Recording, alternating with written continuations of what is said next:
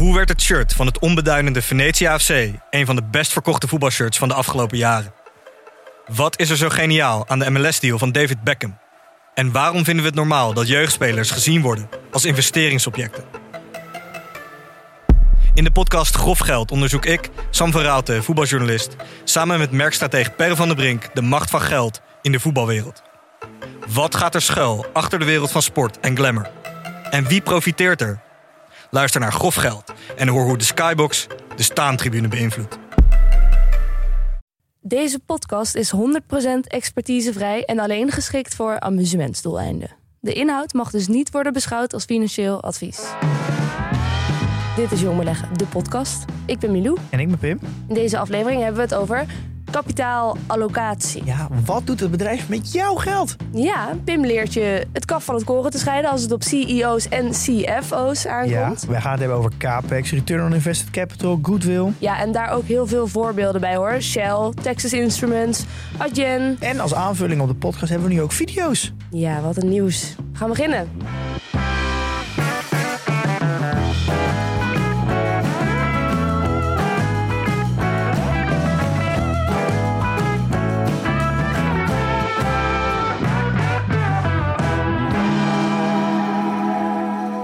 Pim. Hier zie ik getallen. Het lijkt wel een telefoonnummer. Zoveel getallen zijn het. Ja, lees het eens voor. Eh, total plays. 5.330.516. Wauw. We zijn 5,3 miljoen keer beluisterd. Nou, dat is eh, gewoon eigenlijk iets ook een, een, een hoeveelheid aan Ja, hoeveel minuten is dat kliks die ik eigenlijk? me niet kan voorstellen. Dat is dus inderdaad, dat dat telefoonnummer waar ik het over heb. Totaal aantal minuten. 246.292.349. Een kwart miljard minuten is er naar ons geluisterd. Ja, bizar idee. Ja, hoeveel minuten hebben we in totaal gemaakt, denk je?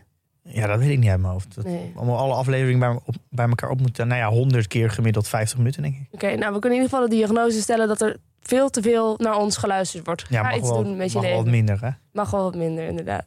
Maar eh, om je toch een beetje tegemoet te komen, gaan we wel vandaag weer gewoon een nieuwe aflevering maken. En we hebben het over kapitaalallocatie.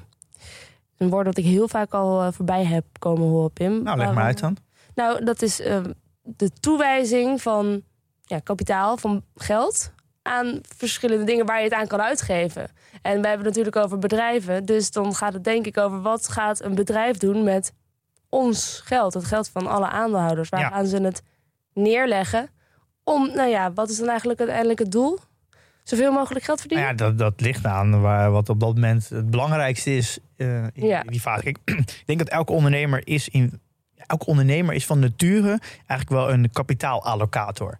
Want als, als je een onderneming runt, dan heb je natuurlijk cashflow. Je, dat, dat ga je ervan uit. Anders heb je weinig bestaansrecht, helemaal als, eh, als bijvoorbeeld MKB'er. Mhm. En er komt geld binnen, maar je hebt constant de keuze. eh, ga ik het wat ik overhoud investeren in nieuw personeel, in eh, de cursussen van werknemers, of Ja. ga ik een bedrijf overnemen, of ga ik een, in bijvoorbeeld een nieuw pand erbij doen, een nieuwe locatie. Je, ben, je hebt, staat constant voor de keuze, eigenlijk de hele dag door, van ja, waar, waar zit op dat moment het meeste winst? Of waar, Ja. kan ik, waar zit de groei? Waar, zit dat, waar moet ik me investeren voor stabiliteit? Dus je bent constant keuzes aan het maken. Waar ga ik die euro nu weer insteken? Ja, ja, ja, maar je zegt eh, wat, het geld wat je overhoudt, dus de winst. Maar gaat het niet ook over gewoon het geld in het algemeen? Waar gaan, waar, wat doen ze met al hun geld? Ja, in principe wel. Maar je hebt natuurlijk gewoon heel veel kosten die zijn nou eenmaal al van tevoren. Dus begin van het jaar weet je al dat je dat kwijt bent. Daar kan je eigenlijk niet in spelen. Als je personeel hebt, dan weet je gewoon... Ja, dit, dit ben ik kwijt aan mijn personeel. Als je huur hebt, dan weet je dit ben ik kwijt aan huur. Ja, maar we hebben het toch ook over hoeveel geld je naar research en development. Ja, maar dat is Huurt. natuurlijk uiteindelijk... Is dat de winst? Nou ja, dat is, als je daar, dat is niet echt noodzakelijk natuurlijk. Ja. Eh, voor en nu, op lange termijn natuurlijk wel. Maar dat is natuurlijk een, kan je wel een beetje zien als de, de soort van vrije kaststroom die je, ja. die je dan hebt om zelf te bepalen hoeveel je daarin steekt. Maar je speelruimte. Ja, want je zou kunnen ook zeggen, ik ga nu een jaar geen, R- geen geld in R&D steken. Dat ga je denken op lange termijn, gaat dat wel pijn doen. Maar die keuze heb je in ieder geval. Je kan niet zeggen, ik ga dit jaar geen personeel betalen. Eh, nee. Nee. Doorgaans. Dus in principe zijn eigenlijk ondernemers van nature al kapitaalallocators. Ja. En ik denk dat elke ondernemer wel kent dat dat hij wel vijf ideeën heeft voor, voor de euro die hij wil uitgeven. Waar allokeer jij je geld het liefst als eh, ondernemer? Ja, dat, nou, nee, dat is wat ik altijd zeg. Ik, ik ik heb 1 euro en ik, heb, ik wil hem drie keer uitgeven. En dat gaat natuurlijk niet. Dus je kan stom, je nou ja, staat constant voor keuze. Bijvoorbeeld bij PDT, als we iets over hebben, dan ja, is natuurlijk constant waar gaan we dat in data steken, in het inkoop van meer data, omdat daardoor de datakwaliteit omhoog gaat en we ja, nog een betere dekking krijgen in alle portefeuilles van iedereen. Of gaan we dat geld steken in, in, in een nieuwe developer, zodat we nieuwe functionaliteiten ontwikkelen. Ja. Of gaan we daar meer tijd steken en geld steken in marketing om, Jezus, om te er kunnen zijn groeien? zoveel keuzes altijd. Ja, je bent de hele dag door eh, aan het nadenken, waar ga ik nu weer mijn euro insteken? Ja. Dus je bent eigenlijk constant aan het allokeren. En je bent ook tijd aan het allokeren. Dus ook je eigen tijd van wat heeft dit op dit moment het meeste prioriteit? Waar zit de meeste, de, ja, de lange termijn de meeste rendementen? Of waar moet ik nu tijd steken om het meer stabiel te krijgen? Dus je bent constant aan het bepalen wat heeft op dit moment Ja. de meeste waarde. ja, dus eigenlijk is je bedrijf een motortje. Je kan telkens draaien aan verschillende schuifjes en schroefjes. Van oké, nu wat meer lucht toevoeren. Nu wat meer benzine, nu wat meer olie of zo. Weet je wel, zodat het zo goed mogelijk gaat Ja, lopen. ja, en je moet soms ook onderhoud doen. En Zo hard mogelijk. Ja, want als je geen onderhoud Ja. doet, dan kan het zijn dat het een keer helemaal fout gaat. Ja. Dat is eigenlijk de rol van een founder. Dus eh, in, in, bij kleine bedrijven is natuurlijk de founder ook de directeur. Eh, dat is eigenlijk de rol van een, van een CEO, Ja. een founder. Ja. En dit is, dus als we het even vertalen naar beursgenoteerde bedrijven, heb je dus de CEO, die, die bepaalt eigenlijk waar het geld naartoe gaat. Die doet de grote lijnen, de strategie. En dus eigenlijk die beheert in wezen eh, het jouw geld. En het lijkt me dat je nou, als bedrijf natuurlijk veel verschillende dingen kan doen. Jij noemde er zelf net ook al een paar. Dus het is niet, eh, het is niet één goed doel waar een bedrijf zijn geld in kan steken. Eh, nee, het ligt een beetje aan de fase. En dit maakt denk ik ook het ene kant beleggen maatwerk. En daardoor kan het dus ook niet echt door een computer gebeuren, denk ik. En ehm, je moet als belegger dus heel goed een management analyseren aan de hand van hoe hij of zij het kapitaal allokeert. Want een groeibedrijf, dat zal op een hele andere manier zijn kap- kapitaal allokeren dan een bedrijf dat al, ja, bijvoorbeeld in de consolidatiefase, waar eigenlijk een beetje de boel is gestagneerd Ja. en de markt een beetje vlak is, bijvoorbeeld de KPN. Die zal op een hele andere manier omgaan met kapitaalallocatie. Ja. En eigenlijk voor, je, voor jou, voor jou als belegger is het heel erg belangrijk dat je begrijpt wat wil het management met het kapitaal, wat is het doel en wat is hun track record. En daar zit denk ik als het gaat over je goed management is belangrijk, is wat dit is wat ze ermee bedoelen. Dus hoe allokeert het management het kapitaal? Dat In relatie tot het doel. ja, dat is eigenlijk het, de key ja. Ja. om, om het management goed te beoordelen. Ja, ja. Eh, En, en jij hebt een, een soort grove scheiding gemaakt van dit zijn een paar doelen waar het bedrijf zijn geld naartoe kan allokeren. Als je het zo kan zeggen. Zullen we die even doorlopen, die vijf punten? ja, is goed. Dan heb je Ja. de eerste organische herinvestering. Ja, dat is eigenlijk het, gewoon het, het, het herinvesteren in de organisatie, zodat het organisch groeit.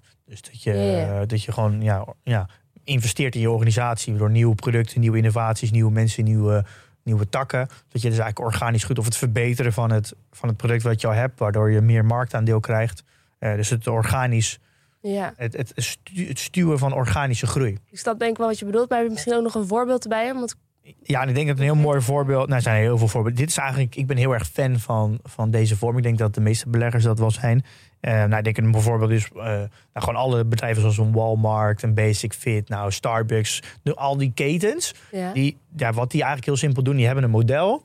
En dat is een, nou, bijvoorbeeld een Basic Fit is een sportschool. En dat model werkt in een bepaalde stad. Daar hebben ze bepaalde metrics voor. Van, nou, als we, als we zoveel, als we een nieuwe openen, duurt het zo lang voordat het winstgevend is of break-even. En eh, wat die eigenlijk doen is, die investeren dus gewoon in nieuwe filiaal, of filiales of nieuwe locaties. In andere, bijvoorbeeld in andere regio's of andere landen.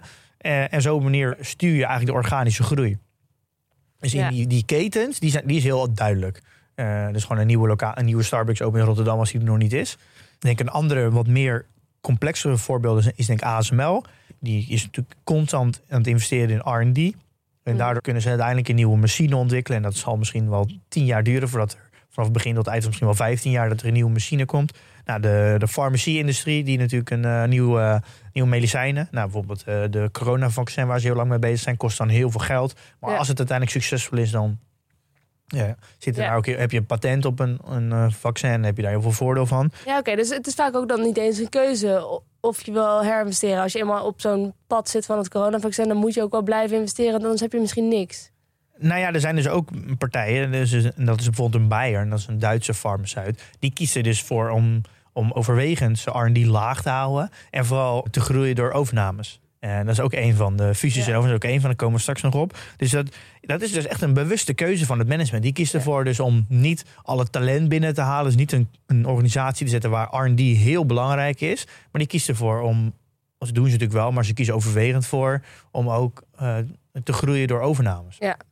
Zijn natuurlijk ook concurrenten die, Ja. die, die zeggen: nee, we focussen 100% op RD. We doen geen overnames. We willen de beste talenten binnenhouden. Kijk, een hele andere type organisatie. Het zijn hele strategische keuzes. Die allokeert het kapitaal heel anders. Ja, Ehm, en dat is allebei prima in principe. Alleen je moet wel kijken van wat wil het bedrijf bereiken. En ja, het is natuurlijk geen goed of fout. Maar dat is voor jou Ja. als belegger wel belangrijk om te weten. Van waar sta je achter? Denk je ook dat het, als het management zegt: we gaan alles op RD doen intern. Denk jij wel dat die organisatie, dat hij een organisatie kan neerzetten waar ook talent wil werken? Ja, zie je dat, eh, zie je dat talent blijft? Zie- Wat is de, de rating van het management, van het personeel op het management? Zie je dat, er, dat ze goed betaald worden? Zie je geen slechte berichten van? Want dat heeft allemaal weer te maken dan voor je toekomstige verdiencapaciteit. Ja. Dus eh, je moet heel goed kijken hoe allokeert het bedrijf zijn geld. Dan weet je ook een beetje hoe je dan verder het bedrijf moet analyseren. Ja. Bijvoorbeeld Adyen, die kiest er ook voor. Dat hebben we het ook gehad met de aflevering met Duco. Kiest er bewust voor, we doen geen overnames. Daar is management heel duidelijk in. Geen overnames. Dat betekent dus alle groei moet dus komen vanuit het team zelf. ja, Omdat je het huidige platform wat je hebt ontwikkeld uitbreidt en nieuwe producten eraan toevoegt. Nou, dan is dus cultuur en het, het hiren van mensen de key in je strategie. Dan ga je dus ook Adyen ook beoordelen op wat is de bedrijfscultuur. Lukt het om ze nieuwe mensen binnen te ja, halen? ja. ja. Eh, Dus het, dat- waar zij hun kapitaal allokeren, dat geeft voor jou ook aan waar jij je aandacht moet allokeren. Ja, want het zou toch heel raar zijn als, als Adyen zegt... we gaan eh, focussen op organische groei, we gaan nieuwe producten ontwikkelen... maar ze, ze steken niet heel veel geld in het hiren van mensen. Eh, en je ziet dat het, eh, als er dus mensen weggaan... en er komen niet meer mensen bij... dat het bijvoorbeeld gelijk blijft aan mensen... dan klopt het niet. Ja. Dat is trouwens ook een van de kritiekpunten van Adyen... omdat ze graag organisch willen groeien. Maar over het algemeen het personeel... Ja, voor Nederlandse begrippen heel goed betalen... maar vergeleken Ja. met Amerikaanse concurrenten heel, heel, niet goed. En dan niet heel veel ja, stock-based compensation doen. Ja. Eh, dus dat is een kritiekpunt van Adyen. Van ja, als je dan organisch wil groeien, dan moet je ook de allerbeste mensen Ja. kunnen vasthouden. Want als je die niet kan vasthouden, en dan heb je wel een probleem. Ja. Dus dan, het ver- complete verhaal moet kloppen. Ja, je kan niet A zeggen en B doen. En Ja. dat, dat kun je dan in. Dat, moet je, dat haal je heel erg Ja. uit eh, de kapitaalallocatie. Ja. En je noemde het ook al even, fusies en overnames. Dat is het tweede punt, hè? Ehm, ja, nou goed, dan ga ik een mooi bruggetje. Fusies en overname is natuurlijk een hele bekende. Ook wel de M&A, dus de merger and acquisitions. Yes. Eh, die zie je ook vaak op de, in, de, in de jaarrekeningen staan, M&A. Over het algemeen is niemand hier fan van. Dit is volgens mij, nou, het is een beetje de onderzoeken vers- verschillen, maar tussen de 60 en de 80 procent, ze zeggen vaak twee derde van de overnames mislukt gewoon. Wow. Gewoon mislukt. Ja. En dan wil nog niet eens zeggen dat dan als dat een derde succesvol is, maar die, die kan je dan bestempelen als oké. Dus Ja. dit- een overname te bestemmen als echt succesvol, die komt zelden voor. Daarom zie je vaak ook als er een overname wordt aangekondigd, dat de beurskoers altijd zakt en dat de beurskoers altijd stijgt van degene die ze overnemen. Eh beleggers houden hier gewoon niet van. Dat zag je laatst ook bij, Maar wat is dat dan? bij Unilever. Toch een soort onzekerheid die ermee gepaard gaat. Nou ja, de, de statistieken laten zien dat het 9 van de 10 keer kapitaalvernietiging is. Dus het is vaak een, ook, een, eh, ja, ook een beetje een dingetje van het management. Hè? Het Maar is- soms is het dan noodzakelijk, lijkt me toch? Is er geen enkel voordeel eh, daaraan? Nou, er zijn natuurlijk, ja, je hebt allerlei verschillende overnames. Je hebt een overname voor gewoon puur op personeel. Van, eh, maar die zijn vaak relatief klein. Je hired gewoon een team die al heel veel kennis heeft. In plaats van dat je dat zelf helemaal gaat opzetten. Dat is natuurlijk, eh, maar dat zijn vaak kleinere overnames. Je kan natuurlijk een concurrent uit de markt halen. Dus als je met z'n tweeën de markt verdeelt en je haalt de concurrent eruit. Ja, dan heb je gewoon geen concurrent meer. Ja, Ja. Dan kan je de, over dus minder marketing doen. Dan ga je marge heel hard omhoog. Nou, daar is dus eh Takeaway heeft dus Just Eat overgenomen. En eh, Lieferando in Duitsland. En daardoor hebben ze eigenlijk de concurrenten uit de markt gehaald. En daardoor zijn ze marktleider in Duitsland. Ja. Dus- En dat is eigenlijk een beetje het model van Just Eat altijd geweest. Waar ze bij Grubhub zich eigenlijk een beetje hand hebben overspeeld. Daar gaat het ook helemaal fout. Dus het is eigenlijk heel lang goed gegaan. En bij Grubhub ging het dus een keer fout. Het is een, dit is een, altijd best wel een moeilijk. Ik denk dat je hier altijd wel heel erg voorzichtig mee moet zijn. Als dit gebeurt, het, het gaat 9 van de 10 keer fout. Daar moet je altijd heel erg op letten. En als je dus een- bedrijf wil beoordelen op de track record op kapitaalallocatie. En ze hebben fusies en overnames gedaan. Kijk dan altijd, hoe is dat in het verleden gegaan? Hoeveel goodwill is er betaald? Dus eigenlijk hoeveel is er extra betaald? En hoeveel is daar ook op afgeschreven? Want als je, als je dus een bedrijf wil beoordelen of het management wil beoordelen, kan je ook gewoon kijken wat voor overnames hebben ze in de afgelopen twee, drie jaar gedaan. En ja, hoe is dat uitgepakt? Is dat positief uitgepakt? Is dat negatief uitgepakt? Ja. Eh, en dan kan je ze daar ook op beoordelen eh, of het een goed management is of niet. Ja. Er zijn er voorbeelden van overnames die waarvan je echt zegt... dat is echt een goede overname geweest. Ja, er zijn natuurlijk wel een paar en dat zijn echte klassiekers. Instagram en WhatsApp door Facebook. Ja, Ja, dat zijn natuurlijk echt eh, ja, toppers. dat is een gouden move. Ja, Zuckerberg. Ja, zeker. YouTube en Android door Google. Nou, dat zijn ook echt killer overnames. Eh, ik denk ook wel LinkedIn door Microsoft. Ja. Ook heel sterk. Dus wat opvalt is dat het vaak niet eens echt hele grote concurrenten of zo zijn. Ze doen niet hetzelfde, maar het is allemaal een toevoeging aan het grotere concept. Ja, 9 van de 10 keer. eh, Ik en ik denk dat dat ook de overnames zijn die vaak het beste werken. Is dat je een, een overname doet die niet letterlijk wat jij al doet, maar dat je daardoor eh, het, het meer eraan kan plakken en jezelf kan verbreden. Dat is wat je, wat je vaak ziet als succesvol. Eh, en als, het, als je letterlijk iets overneemt wat jij al doet, dan is het vaak veel moeilijker. Ja. Eh, interessant. eh, nou, ik denk dat Just Eat ook wel een aantal goede voorbeelden heeft. Zoals eh Liverando, ik denk, en de overname van Just Eat zelf. Dus de overname, Takeaway heeft Just Eat ook overgenomen en, en. Dat zijn denk ik hele goede voorbeelden van goede overnames. En natuurlijk Booking door Priceline is natuurlijk ook een geweldige overname. Ja. Een van de meest succesvolle overnames ooit. Eh, dus het het bleek zelfs met Instagram en WhatsApp. Dat hebben ze nou, WhatsApp voor 18 miljard volgens mij. En eh, Instagram voor 2 miljard. Ja, die bedrijven los zijn misschien nu al een paar honderd miljard waard. Ja, Los. dus kan ook zeker een, eh, een hoop waardecreatie komen. Als, als een Ja, bedrijf zeker. het dit- allokeert in een fusie of een overname. gaat 9 van de 10 keer fout. Ja. Eh, Dat vergeten en er zijn ook wel bedrijven die, die hier echt, een, ja, echt heel goed in zijn. En dat is een soort van in de core business zit dat. Bijvoorbeeld Accenture. Ik weet niet of je dat kent. Dat Ja. is, eh, die, doet, die neemt gewoon 50 bedrijven per jaar over.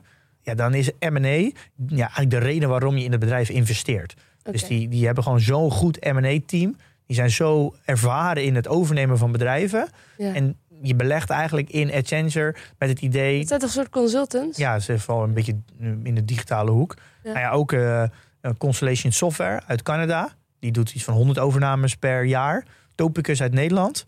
Mhm. eh komt uit Deventer volgens mij. Eh nemen ook heel veel... Ze eh, zijn daar gewoon heel goed in. Ze zijn ja, dat, maar dan, Ja. je belegt ook in die drie bedrijven die ik net noem. Ja. Om één reden is dat zij al het geld allokeren in M&A. Dus dan is de, de, de hele business, je hele business case, je thesis, is eigenlijk dan M&A. Dus dat zou natuurlijk ook een, ja, dan, ja, dan moet je dus wel gaan kijken naar wat is het track record, kunnen ze dat? En dan ga je het bedrijf ook daarop beoordelen. Dus je kijkt eigenlijk naar de kaststroom, waar wordt dat heen gestuurd? En op die manier ga je ook het bedrijf beoordelen. Ja. En ik vond nog wel een mooie, het Nederlandse bedrijf eh Axo Nobel, die heeft wel een soort van sterke regel als het gaat om overnames. Dat heb ik de CEO wel eens horen zeggen. Dat ze dus nooit meer betalen voor de winst aan het bedrijf dat ze overnemen, dat ze zelf zijn genoteerd. Dus als ze bijvoorbeeld nu genoteerd zijn voor 20 keer de winst, dan nemen ze een bedrijf nooit meer over dan 20 keer de winst. En dat vind ik wel een hele mooie regel om ook, dat creëert discipline. Want bij de meeste overnames wordt geld uit de markt gehaald en door extra aandelen uit te geven. Dus jij verwatert als aandeelhouder. Ja. Maar als je daarvoor, je bent genoteerd voor 20 keer de winst, je haalt geld op voor die prijs, maar je gaat daar een bedrijf kopen voor 30 keer de winst. Ja, dan is, is het eigenlijk niet zo, is het natuurlijk heel nadelig voor jou als aandeelhouder. Ja, Dus je wilt het liefst natuurlijk andersom hebben. Dan is Ja. het instant waardecreatie. Ja. Eh, daarmee vind ik dat wel een mooie regel om heel gedisciplineerd te blijven met overnames. Hmm. Dat is die zorg bij Just Eat nu ook heel erg. Omdat het zo laag gewaardeerd is. En er zijn concurrenten die zijn veel hoger gewaardeerd. Is dat ze bang zijn dat concurrenten op een hele hoge waardering extra aandelen uitgeven. Waardoor heel veel kapitaal ophalen. En dan eh, Just Eat die heel lager dus overnemen. Dat is een heel grote zorg van aandeelhouders. Om die reden eigenlijk. Oké. Eh, we gaan naar het volgende puntje, schuldaflossingen. Want veel van die bedrijven, nou eigenlijk heel veel bedrijven sowieso in het algemeen volgens mij hebben schulden. En je kan natuurlijk ook je geld daaraan uitgeven en het aflossen ervan. Ja, ik denk dat dit een, de, de komende jaren een steeds meer een topic gaat worden. Omdat het natuurlijk een hele lage rente is geweest. Ja, Eh, daardoor was het een soort van... Ja, je was bijna gek als je... als je nu al ging aflossen. Ja, en ook als je niet meer schulden ging aannemen. Want je, je kon voor heel een lage rente kon je kapitaal ophalen. Ja. Maar die hebben allemaal natuurlijk een looptijd van 5 à 10, 15, 20 jaar. Dus die, die gaan een keer verlopen. En dan Ja. moet het of afgelost zijn in de tussentijd... of geherfinancierd worden. En die herfinanciering... die kan zomaar eens heel duur uitpakken. Ja, Ehm, die rente dat ga je nu nog niet zien, maar dat ga je in de, de komende tijd wel zien. En dat, is, dat is, merk je bij de, de, de delivery, food deliveries, Ja. Just Eat en Delivery Hero. Die gaan er echt wel op korte termijn wel tegenaan lopen. Omdat die gewoon veel obligaties hebben uitstaan tegen relatief lage rente. Maar die moeten dat straks gaan herfinancieren tegen veel dat is hogere rente. best wel slim zijn om als je nu wat geld over hebt, om dat een beetje af te lossen. Omdat je anders straks tegen hele hoge rentes aan. Ja, en dan heb je natuurlijk ook nog een heel belangrijk onderdeel is de, krediet, de kredietbeoordelaar. Dus de, de, de Moody's, de S&P en de Fitch. Eh, die beoordelen jou, je geven jou een kredietrating. En een kredietrating is, wordt eigenlijk bepaald hoe gezond is je organisatie. Ja. En hoe, eh, hoe groot is de kans dat als jij je geld uitlent... dat de, dat de obligatiehouder dat ook terugkrijgt. En hoe eh, lager het risico is, hoe, hoe lager de rente is. Dus dat is bijvoorbeeld wat Shell weer gaan doen... is die, die willen de schulden onder 65 miljard hebben. Ja, sorry, ik vind dat echt een idioot bedrag. 65 miljard hebben zij aan schuld. Ja, maar dat, je moet je altijd wel een beetje in context zien. Is dat bijvoorbeeld een KPN heeft ook heel veel schuld. Vastgoed eh, hebben ook heel veel schuld. Maar die hebben ook heel veel onderpand. Is dat eh, KPN heeft bijvoorbeeld heel veel, tol, heel veel antennes eh, en vastgoed. Oh ja, oké. Dus dat, ja, net als een huis, alle Nederlanders hebben ook heel veel schuld. Die hebben allemaal een hypotheekschuld. Ik denk dat bijna elke, als je gemiddeld gaat kijken naar alle Nederlanders, hebben die allemaal nog schuld. Dan zeg je, ja, hoe kan, nou, eh, hoe, kan iemand nou een schuld van twee nou, ton hebben? ja, Ja, dat is, dat is heel simpel. Je hebt onderpand. ja. Dat is een huis. huis ja. Ja, en dat is ook, daarom moet je schulden altijd wel in context zien van, van, eh, van wat er op de balans staat.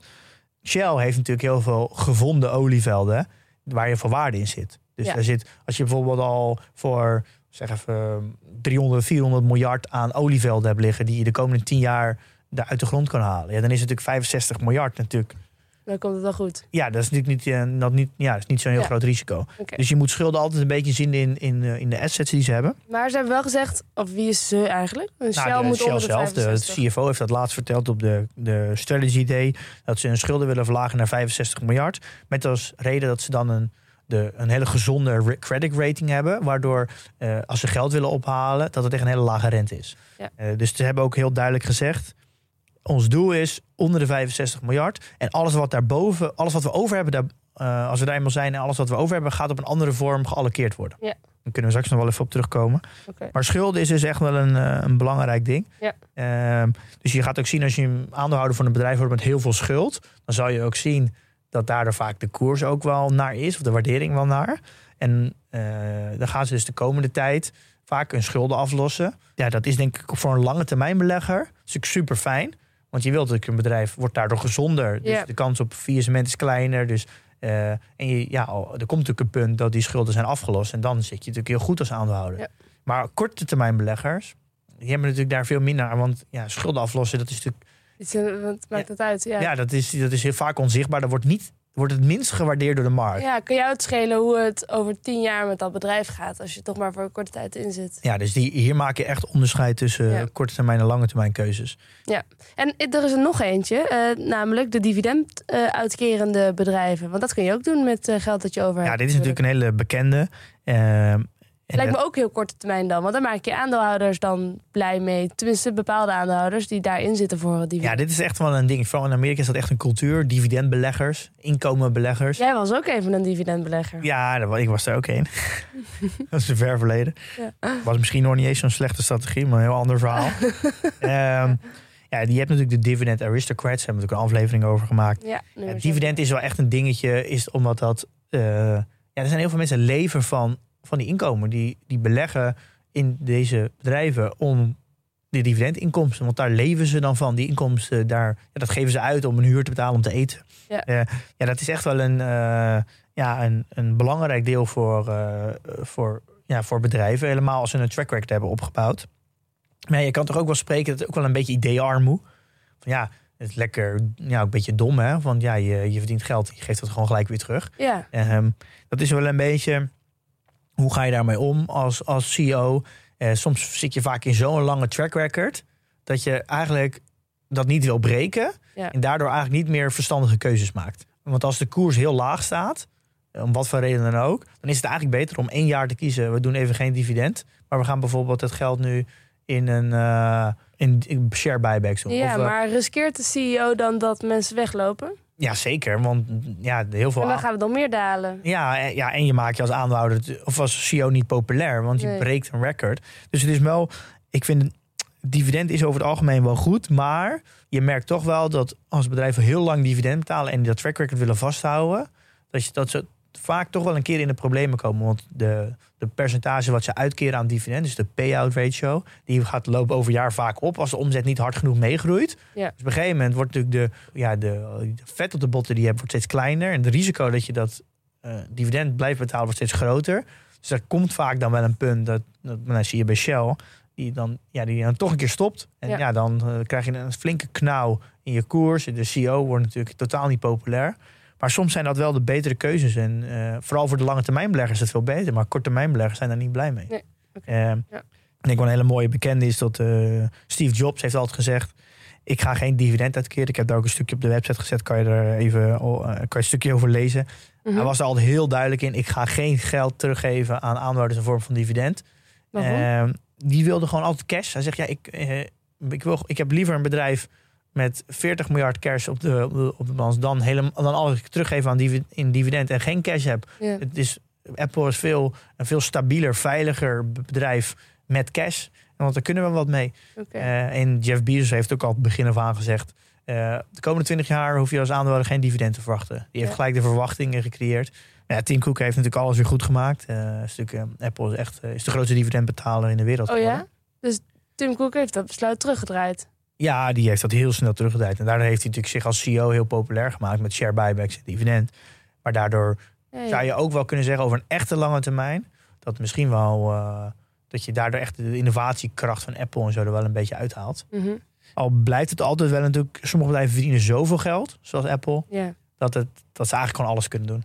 Eh, dus je ziet in zo'n extreme luxe dat, ze, ja, ja, dat er gewoon te geld over is. Ze kunnen ook gewoon de prijzen van opladers en oortjes en eh, telefoons een beetje naar beneden doen, toch? Ja, dat zou. eh, ja, maar dat zou, dat zou, ja, nou, ja, dat zou zomaar kunnen. Als, als de concurrentie beter wordt, dan, ja, dan zullen ze dat uiteindelijk wel moeten doen. Ja, oké. Ehm, dus nu zitten we een beetje in het negatieve sentiment van... oké, het is allemaal eh, eigenlijk helemaal niet verstandig, dividend. Maar zijn er ook voordelen? Nou, het is goed dat je het zegt, want dat is er wel. Het is, het is ook een beetje een veiligheidskussen, die dividend. Het creëert discipline bij het management. Want je, ja, je, je hebt gewoon een, een vaste uitkering, dus dat moet er gewoon uit. Ja, dat creëert discipline, zodat eh, dat er niet te veel geld in die organisatie ophoopt, dat daar gekke dingen mee gebeurt. Mhm. Dus het, ja, soms heb je ook als ander, ja, geef maar mij, want dan heb ik het in ieder geval en dan ga ik er wel verstandig mee om. Dus het creëert wel een beetje een discipline. En natuurlijk een veiligheidskussen eigenlijk, dat als de koers kan dan nooit heel ver zakken, omdat het dividend, als dat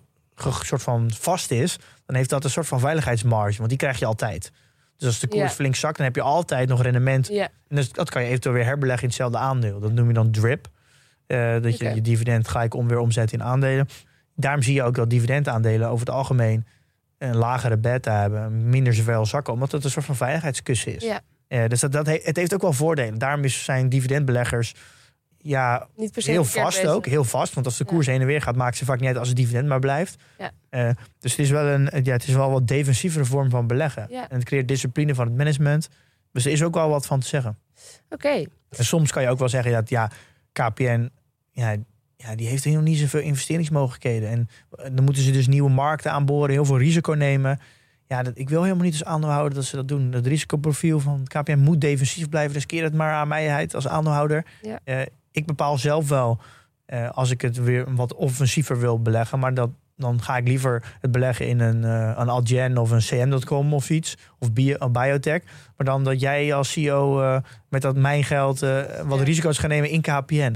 Ja. Eh, dus dat, zo kan je het ook bekijken. Je wil als, als aandeelhouder bekijk je natuurlijk al in je hele portefeuille. En je hebt een beetje geld in KPN, heb je een beetje geld in CM, een beetje geld in Adyen. Dus soms is het gewoon heel verstandig om te zeggen, als het geld bij KPN verdiend wordt op een defensieve manier, dan ga, geef het maar mij. Dan ga ik zelf wat weer op andere manier allokeren binnen mijn eigen eh, risicotolerantie. Dus er is Ja. natuurlijk ook best wel wat van te zeggen. oké.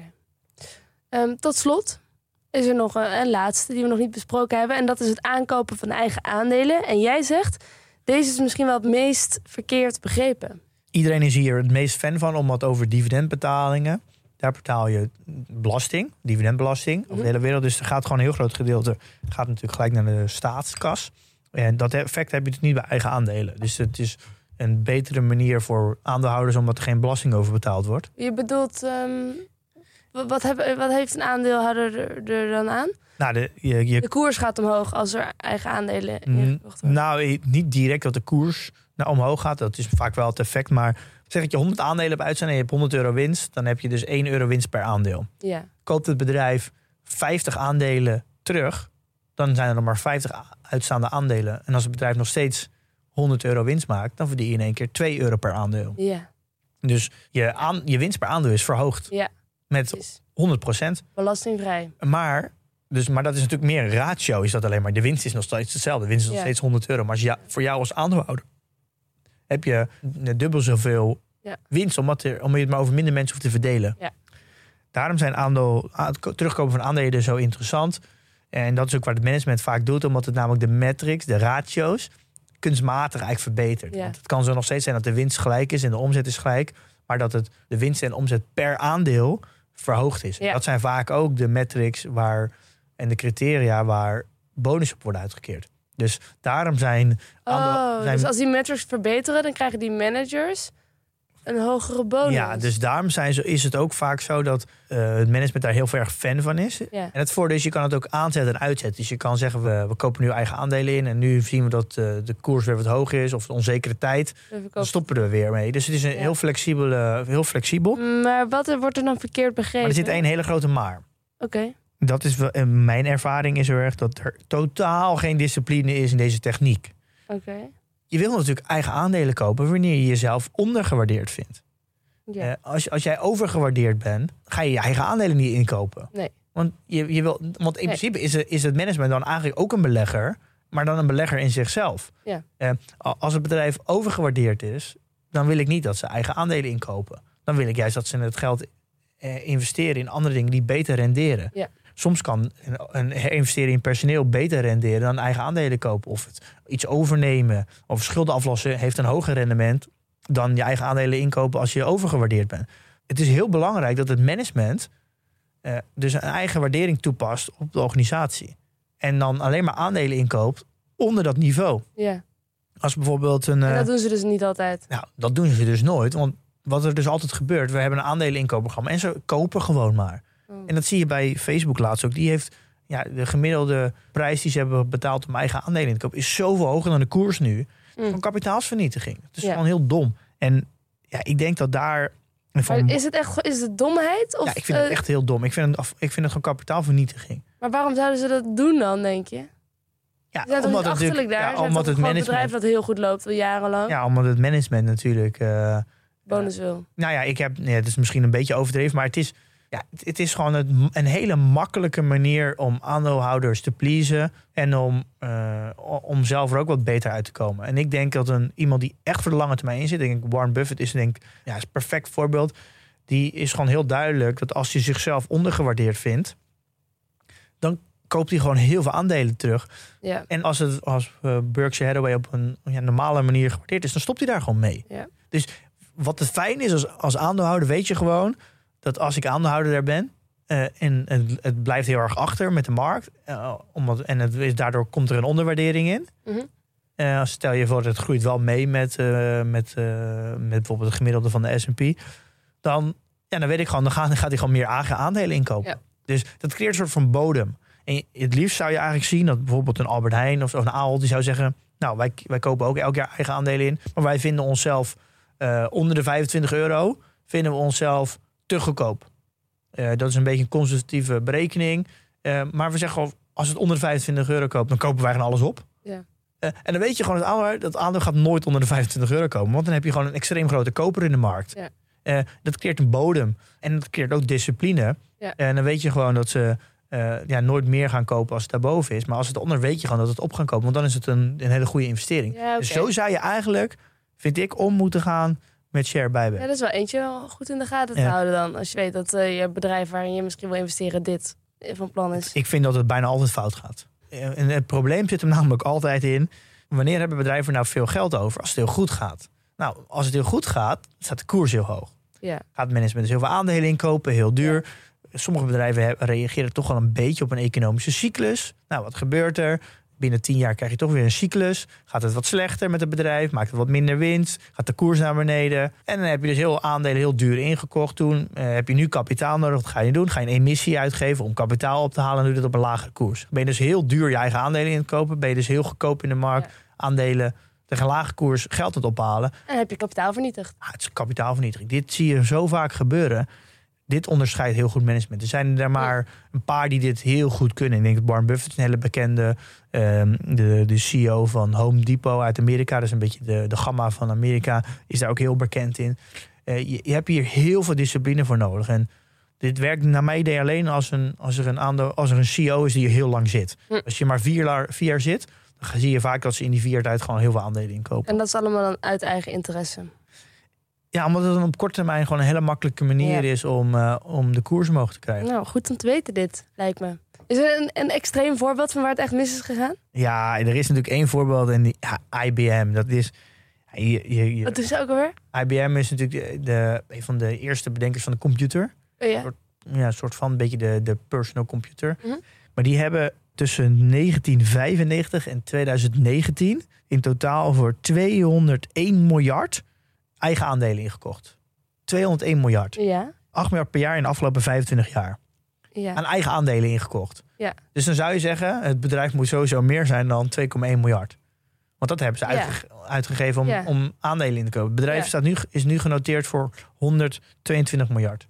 Jezus, dat is bijna iets meer dan de helft nog, is dat dan? Ja, dus, Van 201 miljard naar 122 miljard. ja, dat is toch bizar? Oh, Dat is allemaal gewoon, dat is gewoon poef, in rook opgegaan. ja, ze hebben, ja, dat is toch bizar? Ja. Je moet echt als aandeelhouder ver weg blijven van zulke soort CEO's en zulke soort bedrijven. Want dit die vernietigen gewoon kapitaal voor jou. Altijd. Is er geen uitzondering. Dat het een goed idee kan zijn. Ja, nee, het Een is zeker een goed idee. Als ze, als ze gedisciplineerd mee omgaan. Dat ze zeggen, als wij een onderwaardering kopen in. Ja, ja, maar het is nooit een goed idee om het bij een hoge koers te doen. Nou ja, een koers kan nog steeds het all-time high zijn. En nog steeds zijn dat kan het bedrijf ondergewaardeerd zijn. Ja, ja. Maar daar moet dus wel een interne waardering plaatsvinden. Waar je zegt van nu stoppen we en nu gaan we inkopen. Ja. En dat is, ik hoor bedrijven dat nooit echt doen. Nee. En Warren Buffett is daar wel heel duidelijk in. Ik vind dat veel meer. Dat is sowieso een algemene opmerking, vind ik. Ik ga zo bij wat voorbeelden. Dat bedrijven over het algemeen, vooral CEO's, heel weinig delen over kapitaalallocatie. Veel te weinig. En ik denk dat dit veel meer. Dit is hoe je het management beoordeelt. En ik denk dat dit misschien nog wel belangrijker is. Nou, is misschien een beetje overdreven. Misschien even belangrijk als je, als je moot van een bedrijf. En je kan nog steeds een hele goede moot hebben, maar als je je kapitaal niet goed allokeert, dan, dan, kan je desnood, dan ga je kans dat je je moot kwijtraakt ook heel groot. Ja. Maar een bedrijf dat geen moot heeft, maar een hele goede eh, ja, kapitaalallocatiestrategie heeft, kan nog steeds een hele goede belegging zijn. Oké, dus dit zijn dan eh, de vijf punten. Dus eh, ik zal ze nog even doorlopen. Organische herinvestering, fusies en overnames, schuldaflossingen, dividendbetalingen en aankopen van eigen aandelen. Als ik hier zo dan naar luister, dan hoor je wel een beetje een schifting erin tussen dingen die voor de korte termijn echt behulpzaam zijn en die dingen die echt voor de lange termijn Ja. inzicht hebben. Ja, dat klopt. Je, en je merkt ook als, bij aandeelhouders dat het. Ja, daar wordt, deze vijf technieken worden ook altijd gebruikt in discussies met het management als het slecht gaat of als het goed gaat. Als het heel slecht gaat, dan, dan wil iedereen. Ga nou eigen aandelen inkopen. Ga nou dividenden. Allemaal kort termijn, kort Ja. termijn. Want dan is investeren in, in het bedrijf wat over vijf jaar gaat renderen. Dat willen aandeelhouders niet. Ja. Dat merk je bij Just Eat ook. Iedereen heeft alleen maar, ga nou eigen aandelen inkopen, omdat het nu laag staat. Ja. Alleen maar kort termijn, kort termijn. Dus je merkt wel dat deze, dat de allocatie van het geld, eh, eh, kan je heel erg zien of het bedrijf een korte termijn of een lange termijn strategie heeft. Ja. Ehm, en dat ook wel een goed punt is dat je, eh, elk bedrijf heeft vaak een soort van capital market day of een strategy day. Een beetje, eh, iedereen noemt het anders. Maar daar presenteren ze, of horen ze eigenlijk altijd de kapitaalallocatiestrategie te presenteren. En daar vertellen ze wat, hoe gaan ze met het kapitaal, wat overblijft, hoe gaan ze het investeren en wat is het doelen daarvan. Ja. Dus het is altijd heel belangrijk om dat goed te volgen. Want dan heb je een beetje een idee wat ze Ja, van plan ja. zijn. En dan kan je ze ook een soort van accountable houden als dat ze dat ook daadwerkelijk doen. Ja, oké. Dus hou dat Ja. in de gaten. En ehm, dan heb ik ook nog het idee dat er bedrijven zijn, bijvoorbeeld dus zo'n Just Eat Takeaway, dat is nog steeds founder-led. En je hebt eh, managers die misschien voor die echt korte termijn persoonlijke winst gaan, omdat ze er maar vier jaar bij zitten. Ja, je ziet over het algemeen wel dat de bedrijven die founder-led zijn, dat die alleen maar lange termijn doen. Vaak alleen maar organisch investeren. En dat, dat er komt een punt als die groei wat minder wordt, of de investeringen die liggen steeds verder in de toekomst dat de aandeelhouders steeds meer gaan klagen. Die willen dan vaak share buybacks en dividenden. Zie je natuurlijk bij Steve Jobs voorbeeld, dat de aandeelhouders alleen maar begonnen te klagen. Ga nou dat geld eens een keer uitkeren aan aandeelhouders met de vorm van dividend en eh, Ja. share buyback. Nou, bij Jeff Bezos begint dat nu ook te bonken. En op de deur, je merkt wel dat, dat als bedrijven eenmaal die founder-led eruit gaat, dus er komt de manager, dan zie je dat er vaak best wel een, een periode is dat het, dat het heel goed met het bedrijf gaat qua koers. Mhm. Omdat dan in één keer al het geld eh, naar de aandeelhouder gaat. Zie je bij Tim Cook. Ja. Eh, alleen dan kan je ook wel weer zeggen dat dat werkt heel goed voor een zeg vijf à tien jaar. Want die nieuwe, die nieuwe manager, die CEO, die kan nog heel goed profiteren van het fundament wat een founder heeft neergelegd. Want het wordt een soort van cashmachine dan. En die Je gaat kan gaan genieten van die groei van alle ja, maar je merkt wel dat dan die volgende fase. Dan moet het bedrijf zich echt wel weer een beetje gaan herpositioneren, Ja. heruitvinden. Eh, want die eerste echte manager die heeft het een beetje uitgemolken. Dat Want is ze die- zijn gaan investeren meer in de koers dan in het bedrijf. gewoon heel erg gefocust op, eh, op korte termijn Ja. rendementen. Ja. Dat is toch wel een patroon die je heel vaak ziet. Dus het is wel een, eh, je merkt er echt een, echt een verschil.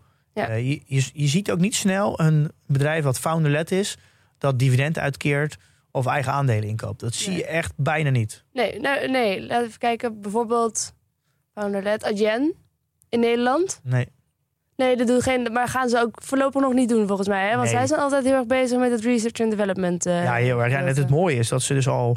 ze hebben volgens mij drie jaar geleden een outlook gegeven van... we gaan 30, een beetje high 20s, low 30s groei doen.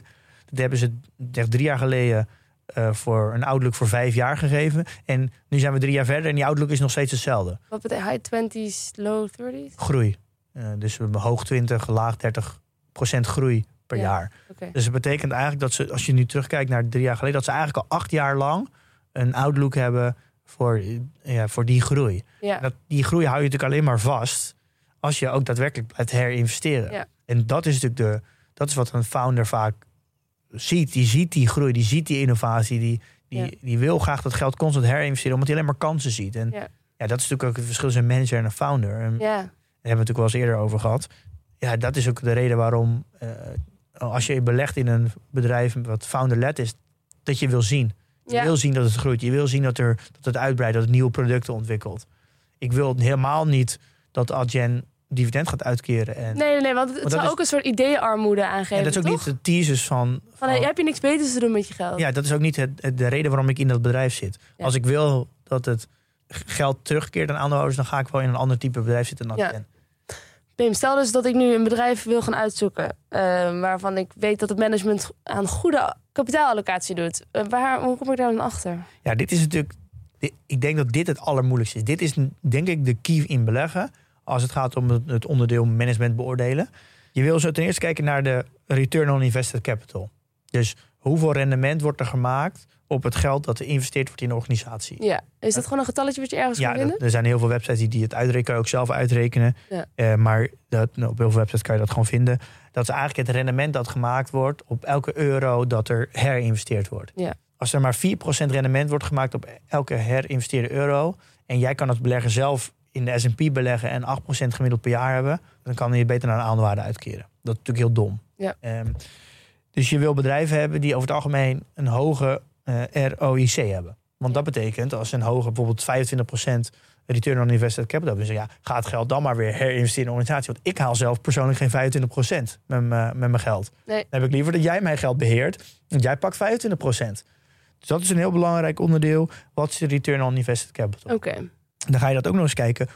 eh, hoe verhoudt dat met de capex? Dus de capital expenditures. Dus hoeveel geld wordt er geherinvesteerd? En je wil wel een beetje dat dat in lijn ligt natuurlijk. En een beetje parallel loopt. Want als er natuurlijk steeds meer geïnvesteerd wordt... maar je return on invested capital gaat naar beneden... dat is een slecht teken. ja. Want er wordt er meer geld uitgegeven... maar je rendement wordt steeds lager. Ja. Dat betekent dat het management iets fout doet. Dus je wil dat... Er zit natuurlijk ergens een grens altijd...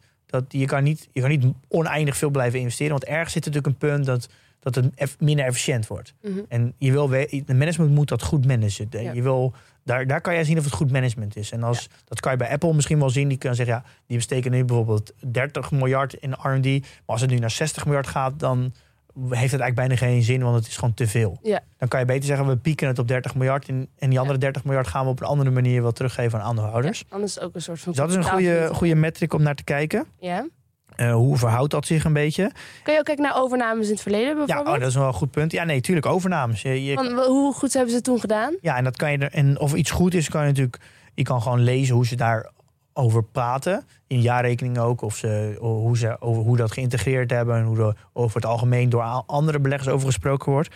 Maar het makkelijkste manier is om gewoon naar, als je iets koopt, moet het op de balans staan. Je koopt dat met of met cash, of met een schuld, of met een eh, eigen aandelen. Mhm. Eh, je, je moet daar op een bepaalde manier natuurlijk voor betalen. En dat komt er op de balans te staan. En dat staat vaak in goodwill.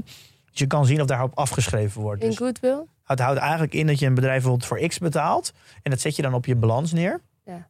Eh, maar als je achteraf blijkt dat je veel te veel voor hebt betaald... dan wat voor waarde er daadwerkelijk in zit... dan moet je daarop afschrijven. Dan Ja. is dat eigenlijk een verlies die je moet, op je balans moet zetten. Ja. Dat kan je gewoon zien in de jaarrekening. Als dat heeft plaatsgevonden... en bij, als ze bijvoorbeeld vijf overnames gaan hebben... en ze hebben bij alle vijf gedaan... dan weet je dat het geen goede overnames waren. Dus daar kan je dat aan zien. Ja. Dus dan kan je een beetje naar de track record kijken. Mhm. Je kan natuurlijk kijken naar het dividend. Zijn ze consistent met het dividend? Gaat de payout ratio niet elke keer omhoog? Dus wordt het risicoprofiel van het dividendbetaal niet veel te groot? Dus ja, zit er discipline in? Komen ze hun afspraken na? Daar kan je natuurlijk naar kijken. Hoe gaan ze met het aandelen terugkopen? Kopen ze niet op Ja. hoge piek en lage piek? Dus Ja. heb je geen IBM'tje in je portfolio? Ja, daar kan je naar kijken. Ja, en klopt het verhaal? Daarom wil je vaak ook een beetje terugkijken. Als je bijvoorbeeld een, eh, een Capital Market Day in 2018 hebben gedaan. Drie, drie vier jaar geleden. Ja. Dan je- als je die kijkt, dan kun je kijken naar wat voor beloftes hebben daar gedaan. En hebben ze dat ook daadwerkelijk toegepast? Ja. Dus daar, kan- daar kan je naar kijken. En dit is wel... En dit maakt beleggen ook maatwerk. En dit is eigenlijk wat je moet doen. Dat hele kapitaalallocatie is eigenlijk de key als je een management goed wil beoordelen. En ik denk Ja. ook wel dat als kapitaal goed geallockeerd wordt, verstandig, gaat het eigenlijk een 9 van 10 keer wel een goede belegging zijn. Ja. Op lange termijn. Maar er zijn dus niet heel veel eh, bedrijfseigenaren, CFO's en zo... die hier heel erg open over zijn. Die laten zien van, nou, zo allokeren wij ons kapitaal. Nou, ik vind dat, dat, dat je echt best wel altijd moet graven. Ja. en zoeken eh, om daar goed achter te komen. En ja, ik, als je even een beetje rondkijkt, sommige bedrijven zijn daar heel open in, heel duidelijk, heel gestructureerd, heel gedisciplineerd. Ook uitleggen ze ook waarom ze het doen. Je, ja, je zou wel kunnen zeggen, als je het niet makkelijk kan vinden, Mhm.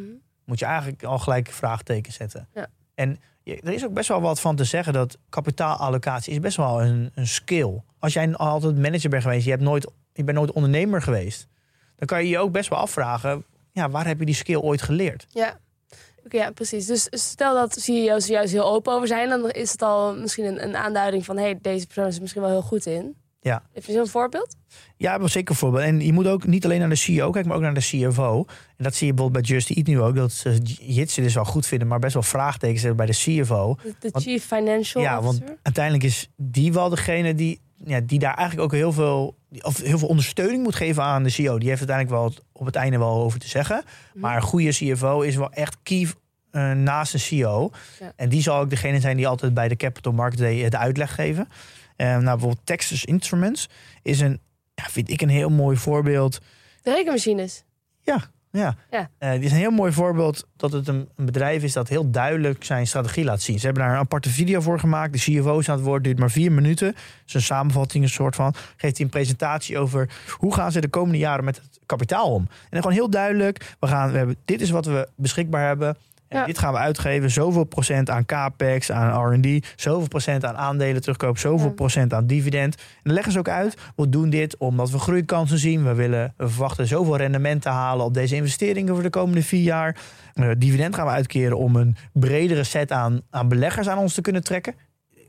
Ja, je Ja. kan er wel om, helemaal om verbloemen, maar dat is basically wat het is. Dus Ja. is hij gewoon heel duidelijk in. Ik vind het ook, het, je hebt hier zo'n screenshot gedaan. Ik, het ziet er hartstikke duidelijk uit. Dat, dat kan ik ook gewoon. eh Ja, die video is best wel de in moeite. één keer. De video is wel de moeite waard om te kijken. Hij legt het Ja. heel duidelijk uit. Ja, ik hou daar wel van. En hij is ook gewoon heel realistisch. Van wij doen dit hierom, omdat we eh, ook aandeelhouders tevreden willen houden. Maar we doen ook R&D omdat we kansen zien. We willen mee, we willen onze positie houden, we willen ook groeien. Zijn zij hier uiteindelijk niet ook zelf bij gebaat dat ze dat zo duidelijk laten zien? Dat je gewoon aandeelhouders krijgt die snappen wat jij wil en daardoor ook minder snel ergens uit zullen stappen. Maar gewoon dat aandeelhouders je kennen. Je krijgt de aandeelhouders die je verdient. Ja. En daarom is het ook fijn natuurlijk dat het management zelf ook aandeelhouder is. Want eh, eh, ja, als je allebei de pet op hebt, dan, eh, ja, dan ga je ook jezelf als aandeelhouder Ja. verwennen. En dat heeft uiteindelijk ook weer effect op alle andere aandeelhouders. Ja.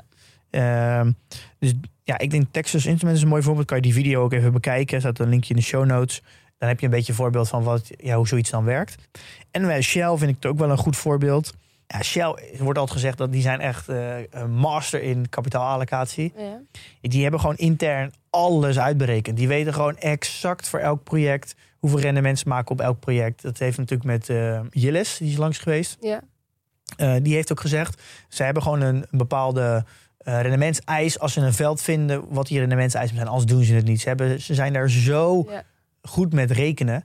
Shell is daar gewoon heel goed, heel gedisciplineerd. Dat zit echt in de kern van de organisatie. Dat merk je ook bij de Strategy Day. Elk jaar presenteren ze daar, eh, hebben ze gewoon een heel groot hoofdstuk. Capital allocation. Ja, kan je ook naar kijken. is best wel interessant om te zien. Ook een linkje op de website. En dan hebben ze er altijd eh, drie pijlers. Enterprise, portfolio en project. En ja, enterprise gaat vooral over de, de, de bedrijf zelf. Dus de, de shareholder waardecreatie, eh, investments en de balance sheet. Daar gaat het een beetje over. En per portfolio gaat het meer over waar gaan we nou het geld in, eh, in investeren, welke takken. Dus eh, over verschillende strategieën. De ESG is natuurlijk ook een grondonderdeel van. En natuurlijk de projecten. Welke projecten nou, gaan we meer geld steken omdat dat een hoger rendement heeft en welke projecten niet. Ja. Dus wel interessant eh, om te zien. En daar hebben ze ook een heel mooie strategie laten zien van ons doel is om eh, zoveel dividend uit te keren. We gaan dit kwartaal met 4% verhogen. We hebben ons doel om 65 miljard schuld te hebben. Als, het, als we dat, dat hebben afgelost, die, die schuld tot 65 miljard, dan gaan we eh, tussen 20 en 30 procent van het geld wat nog over is, eh in share buybacks doen. Dus ze hebben gewoon een heel stappenplan gemaakt. Van als dit gebeurt, dan gaan we dit doen. Als dat dan gebeurt is, gaan we dit doen. Ja. En als aandeelhouder is dit gewoon heel fijn. Want je weet gewoon eh, waarvoor je aandeelhouder bent. Je weet wat er gebeurt met jouw geld. Ja. Heel gedisciplineerd. En je kan dus ook heel snel zelf rekenen. Hey, nou, de, de, de olieprijs gaat nu heel goed. Dan gaat er zoveel eh, vrije kaststroom komen. Dan, nou, dat er, dan blijft er dus zoveel over wat terug naar aandeelhouders gaat. Dat gaat sowieso in share buybacks komen. Dus je weet dat dit sowieso de komende kwartaal gaat aan- aangekondigd gaat worden. Het is gewoon heel transparant. Heel erg eh, duidelijk. En ik denk dat heel veel bedrijven best wel een, voor, een voorbeeld aan kunnen nemen. Eh, en Ja. eh, die CFO vertelt dit trouwens ook in, eh, in de video. Oké. Oké. Hebben we het dan allemaal gehad van de kapitaalallocatie? Het was een beetje herhaling, maar dat is soms ook wel eens goed. En tegelijkertijd ook wel even met je neus van... we hebben het nog nooit zo samengevat Nee. van... kijk, dit is belangrijk, Ja. hier moet je op letten bij Klopt. kapitaalallocatie. Mooie samenvatting zo, toch? Ja, dacht ik ook.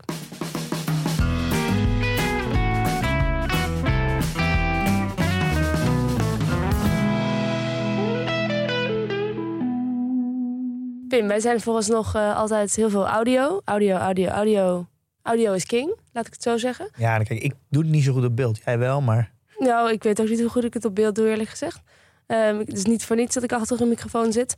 Maar er is wel iemand die het heel goed op beeld doet. En die nu eh, nou ja, is gaan samenwerken met ja, ons. ja, wat meer context te geven. Ja, even Ehm, context. goed, we, gaan, eh, we zijn video's gaan maken. Ja. En dat komt ook een, een beetje door dat we... Ja, we merken ook in de community dat er natuurlijk heel veel vragen zijn. Vooral als het gaat om waarderen. Ehm, hoe lees je een jaarrekening, een balans en een kaststroom? Hoe waardeer je nou? Ja. En dat werkt gewoon niet zo lekker met audio. Nee, want je ziet het gewoon allemaal niet voor je, Nee, weet dus je ja, en door een balans heen lopen en met audio is het gewoon niet zo handig. Nee, het is best wel overzichtelijk, denk ik, om af en toe hier en daar een grafiekje bij te hebben. En ik zit achter mijn laptop en ik zie die grafiekjes dan die jij erbij zet. ja. Maar mensen die gewoon luisteren en niet meteen in de show notes kunnen kijken, ja, dat is natuurlijk. eh, ja, dus er zijn audio, audio heeft zijn voordelen eh, dat je in de auto kan luisteren onderweg. Dat je Ja. nog een tweede activiteit ernaast kan doen. Maar video heeft ook zijn voordeel dat je dingen kan laten zien in beeld. juist. Ja. Dus we zijn begonnen met een videoserie. En die staat op YouTube. Aflevering 1 is hoe waardeer je een aandeel via de DCF-methode. Dat is een video van ongeveer 18 minuten. Dan gaan we door alle metrics heen en hoe je dat dan in een DCF invult en wat eruit komt. En hebben Apple als voorbeeld genomen. Oké, ja, dat lijkt me wel per definitie dus een van die onderwerpen die zich heel goed leent voor ja, die is perfect. visualisatie. Eh, is trouwens echt een hele goede, leuke video geworden. Echt heel informatief. Ja, Best wel knopt, 18 minuten. Heel leerzaam. We hebben ook alweer een tweede. Een analyse van de jaarrekening. En dan heel specifiek de balans. Hoe lees je nou een balans? Wat is een balans? Hoe werkt een balans? oh ja. Het bestaat eigenlijk twee delen. Deel 1 is wat is een balans en hoe werkt het? Wat is het principe van een balans? En dan Deel 2 is een praktijkvoorbeeld van Apple. Pakken we de balans van Apple en gaan we door even doorheen en leggen we uit. En dan pakken we weer terug op de theorie. Allebei de, eh, de video's staan in de show notes op de website. En je vindt ze ook op YouTube. Ehm, Oké, maar als mensen dus mij niet zien en jou niet zien, waar zitten ze dan uit te kijken? Ja, naar Mees Bovenlander. Ah ja. Eh, nou ja, bekend van aflevering 90. Ja. Evidence-based beleggen. Ja, dat was hier te gast Eh, inderdaad. dus ja, Mees is ons aan het helpen om, eh, om video's te maken over dit onderwerp. Eh, Ja. En eh, super getalenteerd. Dus hele leuke video's. Eh, ga er zeker even naar kijken.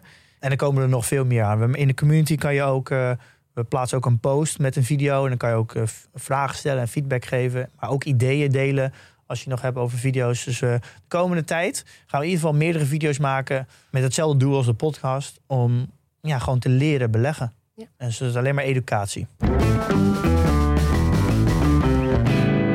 Portfolio? Eh, geen transacties deze week. Mhm. Ik ben weer wat gestegen. Dat is wel dus- lekker. Oh, en wat gestegen zelfs. Ik heb niet gekeken, ik ben gestopt met kijken. Ik had Volgens mij ben ik weer 4, 5 procent gestegen. eh, licht optimistisch dus. Ehm, Oké, volgende week hebben we het over iets wat mij eh, nog heel onbekend is. Stock-based compensation. Ja, de, Op eh, aandelen gebaseerde vergoeding? ja, ja, die titel daar eh, moet ik nog even naar kijken. Ja. Eh, maar het houdt eigenlijk in het betalen van personeel met aandelen. En dit is vooral bij, Vind ik een leuk onderwerp. Zeg dat dan. ja, dit is vooral bij techbedrijven echt een ding, omdat natuurlijk personeel weer schaars is. Ja. Maar dit is wel echt een silent killer voor beleggers in tech-aandelen. Zo. Ehm, en ik heb ook een paar eh, aandelen in mijn portefeuille die, eh, die daar eh, heel royaal mee zijn. Spannend zeg. Nou, ik kijk rijkhalzend uit naar deze aflevering volgende week. De aflevering kan ook heten een verwatering van aandelen. Ja. Maar eigenlijk is een verwatering al een economische term voor het verminderen van aandelen. Dus ook zou het eigenlijk verwatering kunnen heten. Om het helemaal correct te houden. Nou, we zien het wel. Dat doen we dus volgende week. Eh, jongens, en in de tussentijd investeer in je kennis en beleg met beleid.